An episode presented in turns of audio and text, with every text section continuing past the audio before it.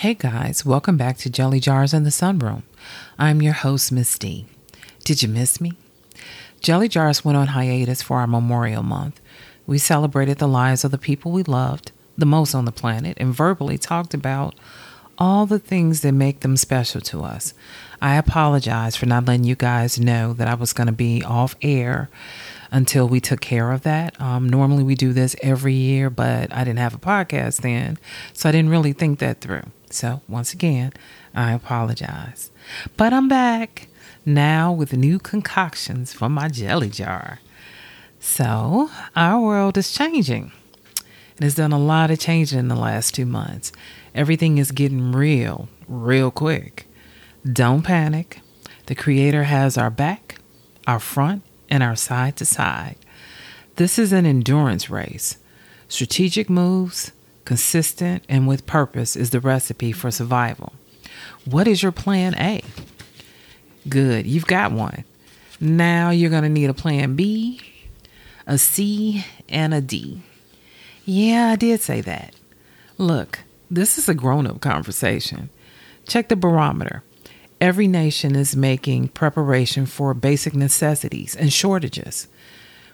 Don't you bastards go and hoard all the Twinkies. Oh my God, and if you make me go to 10 stores to find toilet paper, I will smack you with a wet wipe. Compile a basic list of what you need and a few items of wants. Then buy a few extra. Things are freaking expensive, and we will drive up the prices if we panic buy.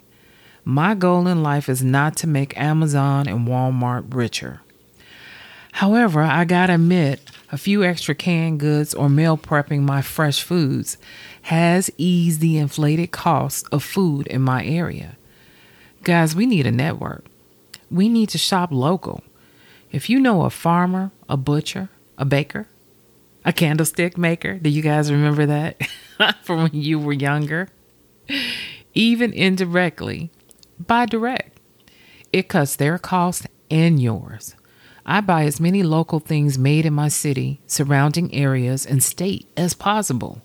The containers may be on the water, but the producers are not.